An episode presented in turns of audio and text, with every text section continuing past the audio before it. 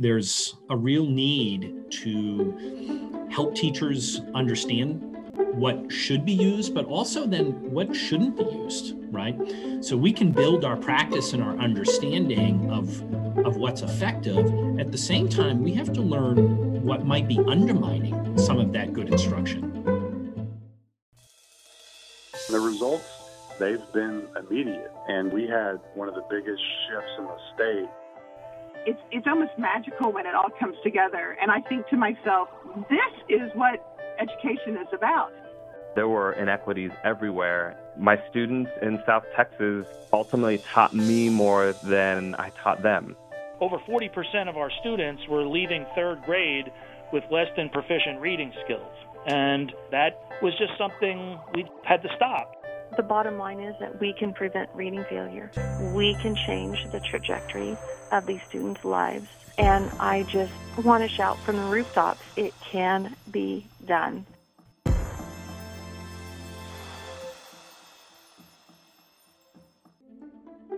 From Glean Education, this is Ed Leaders in Literacy, a podcast series that features educators and administrators who have made hard decisions about instruction, curriculum, intervention, and school systems to close the achievement gap and build equity by improving literacy. First, a word from our sponsors. Go ahead and state your name and title and what you enjoy about working here. My name is Andrew Follett. I'm the Chief Executive Officer uh, I have four young kids at home, and they're learning to read. Uh, so when I think about the doors that reading has opened for me, obviously I want that same thing for my kids, and that's what excites me about working here, about uh, being able to provide a curriculum that uh, gives all kids the opportunity to learn those vital skills and to be able to learn to read. Heggerty's daily phonemic awareness curriculum is used by over 450 school districts nationwide. Learn how you can get started at heggerty.org. That's H E G G E R T Y dot O R G. I'm Jessica Hammond, founder of Glean Education, and today we're speaking with Brent Conway. We'll be talking with him today about his work as the assistant superintendent at Pentucket Regional School District in Massachusetts and beyond. So, welcome, Brent. It's nice to have you here today. Can you take us to a little bit of how your educational career started and what got you interested in the work you're doing today? Sure. I was a elementary education major uh, coming out of the University of Rhode Island, and um, was going to to set off and teach, you know, fifth or sixth grade. Uh, and I, I don't think I paid much attention to teaching early literacy. Frankly, I think it scared me to death to have that level of responsibility to teach a kid to read. And, and that's how I started my journey in, in, in teaching um, back in my hometown, uh, teaching fifth and sixth grade. But recognized as we started to learn a little bit about teaching in like a workshop model that there always felt like there was something missing as far as the the explicit nature like what having to teach kids exactly what it is that they needed to be able to do. From there i became an assistant principal and a special education team chair in another district. And then at a young age of around 30 i became an elementary school principal in melrose massachusetts at lincoln elementary school uh, I was there for seven years as, a, as an elementary school principal. Uh, and it was really there where I learned as a principal uh, around the, the evidence based practices and the research around how students really learn to read. And Lincoln Elementary School went on a journey while I was there. Uh, we were a school that was struggling. There were about 400 kids there. There were 24 different languages spoken in the homes of the 400 kids. It was about 50% high needs which was not typical for the rest of the city. Melrose is a is a fairly affluent suburban city just outside of Boston. But the neighborhood school, we had no buses. The kids all walked to school. And the neighborhood we were at had a little bit of a different sort of student enrollment population than the rest of the city. And the, the school was struggling, and our, our proficiency rates on our MCAS were around 50%. And we started on a journey to fix that and it took a little while, but in that, we learned a lot about how students learn to read, how we would support them, and how we need to tier the systems in order to, to help students learn to read. We became a three time Massachusetts Commendation School for closing achievement gaps, and then became a National Blue Ribbon School in 2015 as well for closing achievement gaps. And we brought our proficiency rates up to 80%. Um, and the teachers were just so incredibly proud of the work that they did. And, and as a community, it was really, it was great to be part of that work after leaving Lincoln, I went to the middle school in Melrose, where I was the principal for, for four years. Uh, and now this is my third year at Pentucket Regional School District in Massachusetts, which is up uh, tucked in the, the top corner of Massachusetts. And with three small towns, uh, but a regional school district with about 2,500 students, four elementary schools. And our work here has been focused on developing evidence based practices to teach literacy because similarly as when i started as an elementary principal our performance scores here don't really reflect what they probably should be so trying to to work with multiple schools across an entire district to use data to inform our practices and where we need to alter our curriculum but where we also need to alter our instructional approach so that we can tier the supports and help the students who need it the most so, take me through some of those first steps of how you step into a school that you recognize needs some sort of change and you start to kind of take the steps to make that change. Where do you begin and what's the first thing you tackle? Sure. As an elementary principal, I know our, our first step really was we let the data inform us initially um, and we helped the data we allowed the data to help us determine what was not working for students where were the deficits and then from there we could walk back and connect where the deficits were from a data perspective to what was our instruction and what was our curriculum that might be a cause for that so specifically what data were you looking at so going back to 2007, 2008, um, you know, our first data certainly was our state assessment, the MCAS, um, just as an outcome. But that doesn't start till third grade, third, fourth, and fifth grade. And, you know, to think that that is a third or fourth or fifth grade problem was not accurate. Um, that was a problem starting back in kindergarten. And, and it's all connected. Uh, at the time, we were a school that was utilizing the DRA as a leveled assessment, and it really wasn't informing our practices. There wasn't a lot that it was telling us about what we could do with students. Uh, we were using the DIBELS at the, I think it was DIBELS fourth edition back then. Um, and what we were finding, even on that back then, it wasn't correlating to our, our state assessment results. So we made adjustments in the third grade outcomes um, on the DIBELS to match what was a predictive measure for the MCAS test.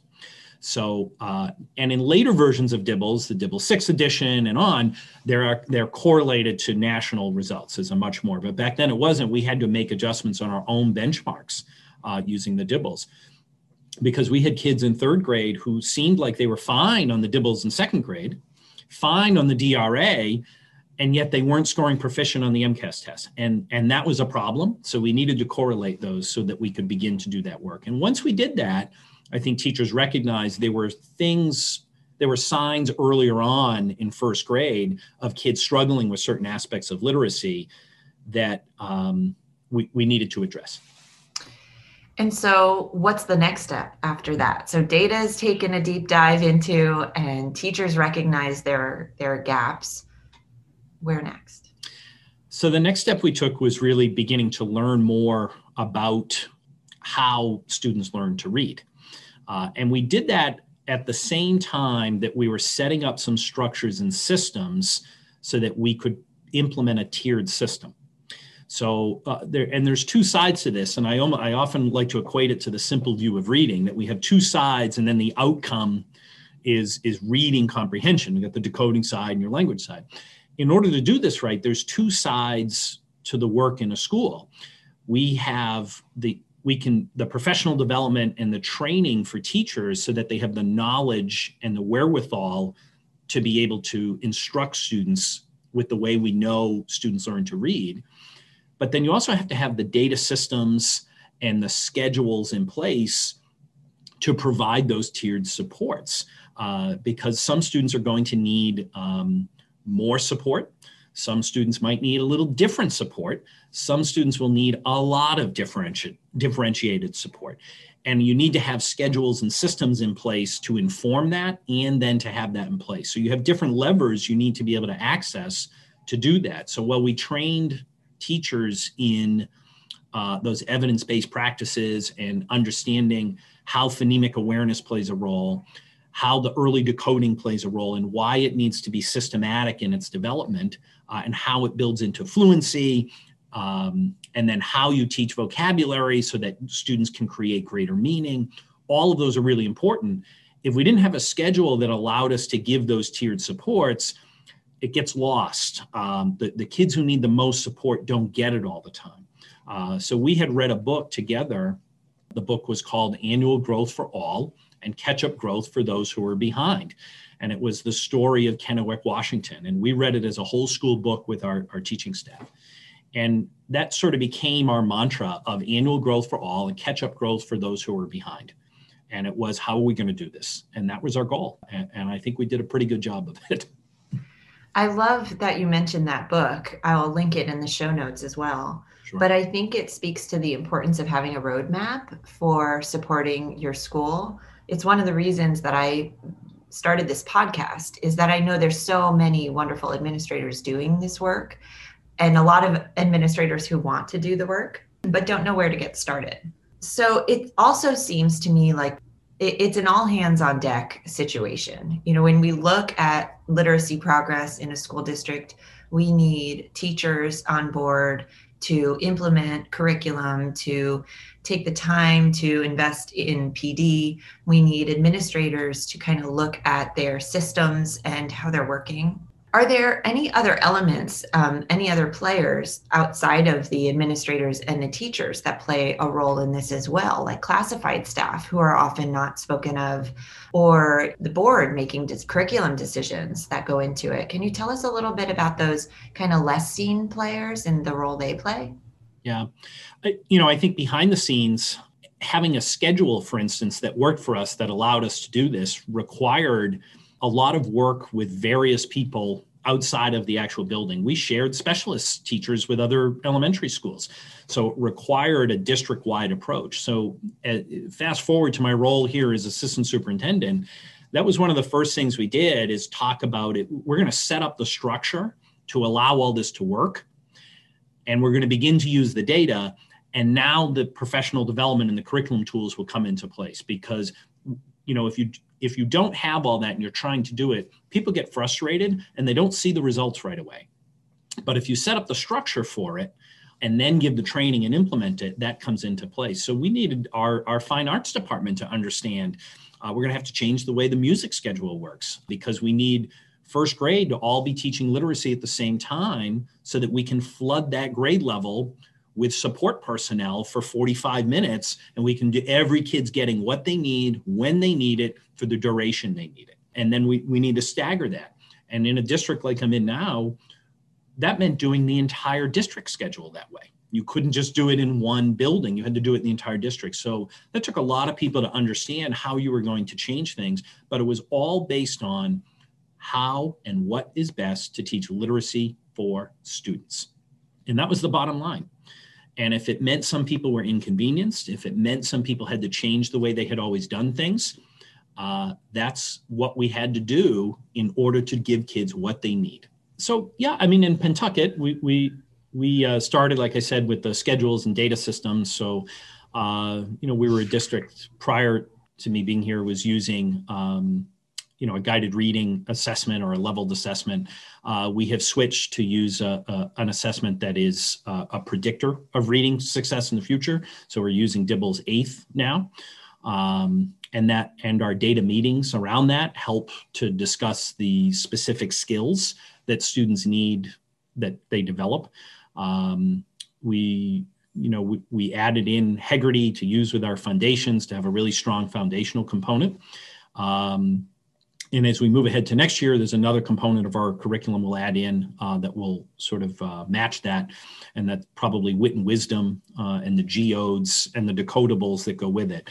Uh, so really, once that comes in, now the focus really is the, the, ongoing professional development to support people to understand how to utilize all of those components to teach literacy. Um, you know, and it's every time you think you're done, there's another step that you need to take uh, to to just enhance it and to build knowledge. Uh, but the we're we're also we're one of the um, the Massachusetts Department of Elementary and Secondary Education has an early literacy grant that we were a recipient of. And we're in year one of that. It's a two year grant. And it's around uh, taking um, the, the evidence and knowledge from research and putting it into practice. And the professional development, even despite the, the COVID pandemic and having to do it virtually, the, the coaching and professional development related to that has been phenomenal. And most impressive about it is the dissemination by the staff that are participating to the other staff. So when you walk into classrooms and you see a teacher utilizing um, the HeartWord method to teach sight words, when you see a teacher using, um, you know, uh, one minute drills for phonemic awareness and they didn't participate in any of the professional development but they're learning it from their colleagues that level of of excitement enthusiasm and uh, you know the collegiality among um, among the staff is really impressive. And that's how practices grow and expand. And that's how we we make this work for kids can I ask you a little bit about the professional development as well? So it seems like you tackled kind of the data, you tackle the systems once you learn from the data, you're making changes in the curriculum, which is critical. Um, and then also you mentioned PD. So tell me a little bit more about that PD because it's a large term and it could be so much. Yeah. Is it PD that's tied with the new curriculum that's coming in?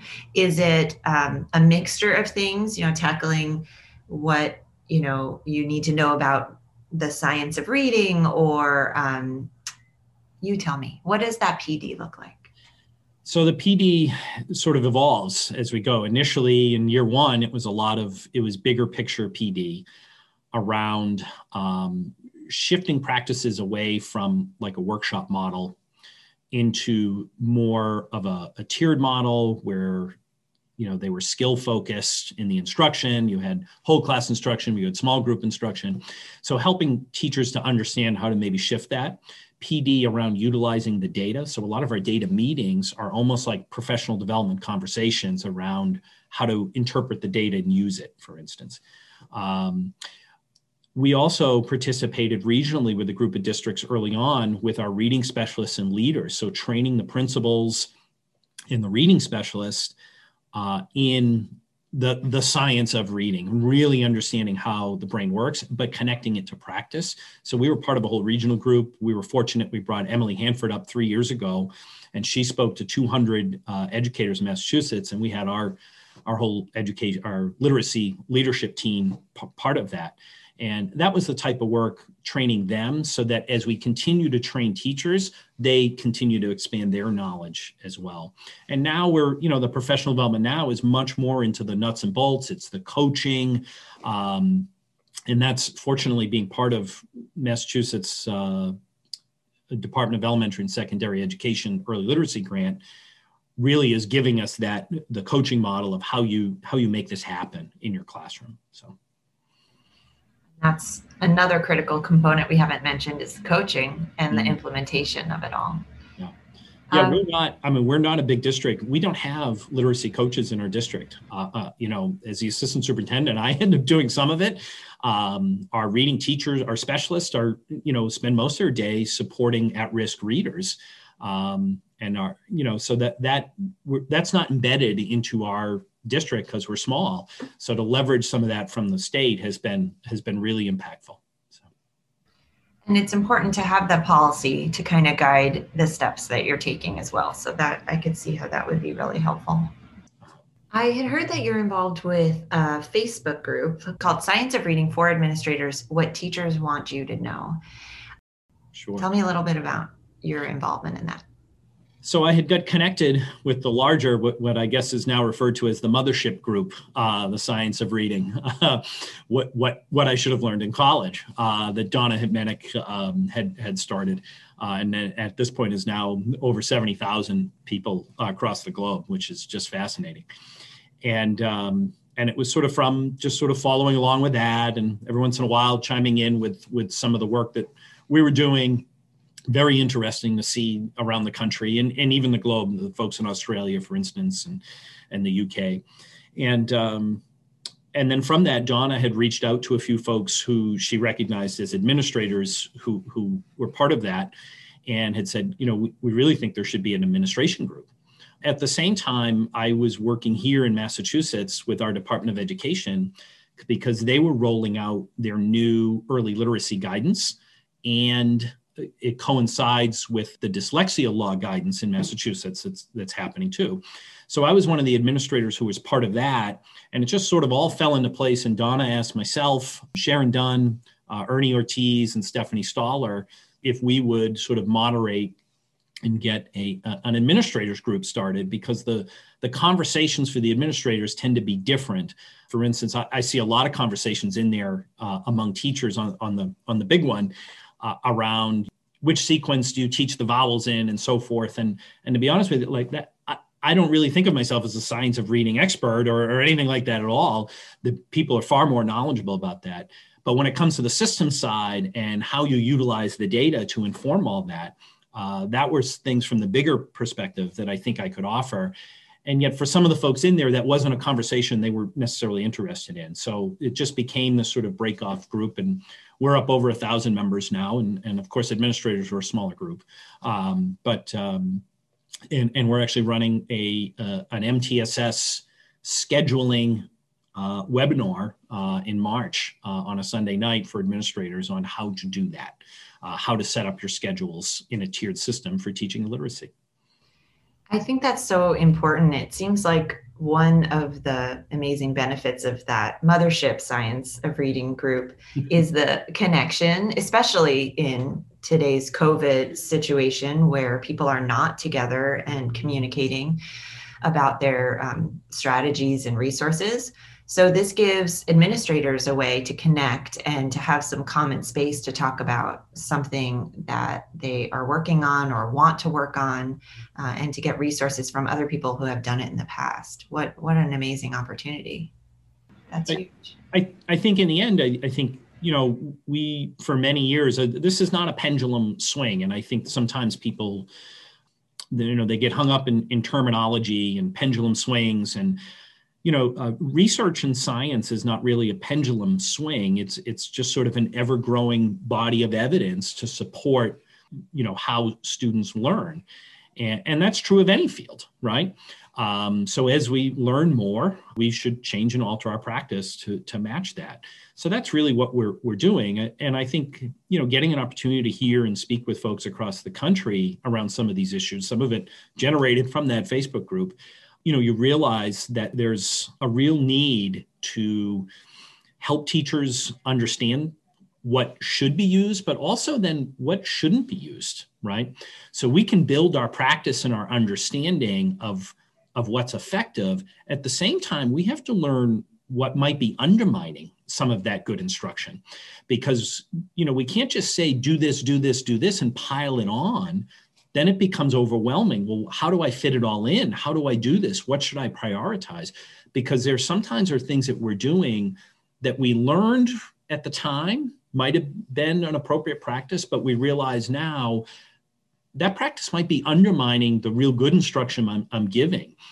So, you know, most of the time in life, like we want balance in life. I, you know, I want balance in my diet, I want balance with exercise, you know, in my relationships, all those things we want balance sometimes in literacy the balance if, if if the balance means sometimes this undermines what the good instruction is for kids then that's not necessarily the best thing. And and that's what really the the evidence and the research is showing us and that that's not always what's best. And you know i i think the other thing we really work to do whether it be in melrose or in pentucket in a tiered system, it's that there's shared ownership here of the kids. It's not, oh, that kids need help, so they go to the reading specialist. It's no, we're, we're all in this together. We're all capable of supporting almost every one of these kids. We can do it. Um, and that every special education child is a general education student first. And if we do this from a tier one perspective, based on uh, how we know students learn how to read, um, the need for the more intensive supports later on really are diminished. Uh, that's a really critical aspect of this. And you know, there, there are a whole group of kids, probably almost 50% of our kids, and Nancy Young talks about it. She has a great visual of the ladder of reading. Uh, those kids pretty much will learn to read almost regardless of the approach we use, assuming we give some approach and there's reading and there's some instruction. It doesn't have to be overly organized and systematic. Those kids will just generally learn to read. But there's another group of them, 50%, who they really need things a lot more direct, explicit, sequential, systematic.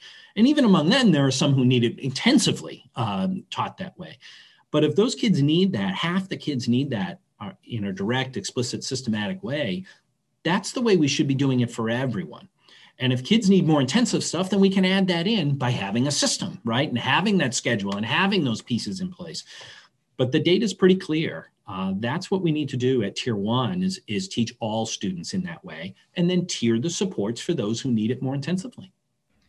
And I think it just speaks to the importance of the administrators in this process. We often think of the teacher's instruction, but you make such important points that sometimes we need to remove habits or practices that are hurting. And really, the administrators need to be the ones to support that step. Uh, and they also need to know, you know, the, the systems to put in place. So, um, well, Pentucket is lucky to have you as their assistant superintendent, and and I'll look forward to continuing to see the growth that your regional district is making. So thank, thank you, you for coming on. My pleasure. If you'd like to learn more about Brent Conway and his work at Pentucket, you can visit him at www.prsd.org. Thank you for listening to our Ed Leaders in Literacy podcast. To find links to the articles and resources mentioned in this podcast, go to gleaneducation.com backslash ed leaders podcast and access them in the show notes. Bye for now. This episode was edited and produced by Nita Charisse.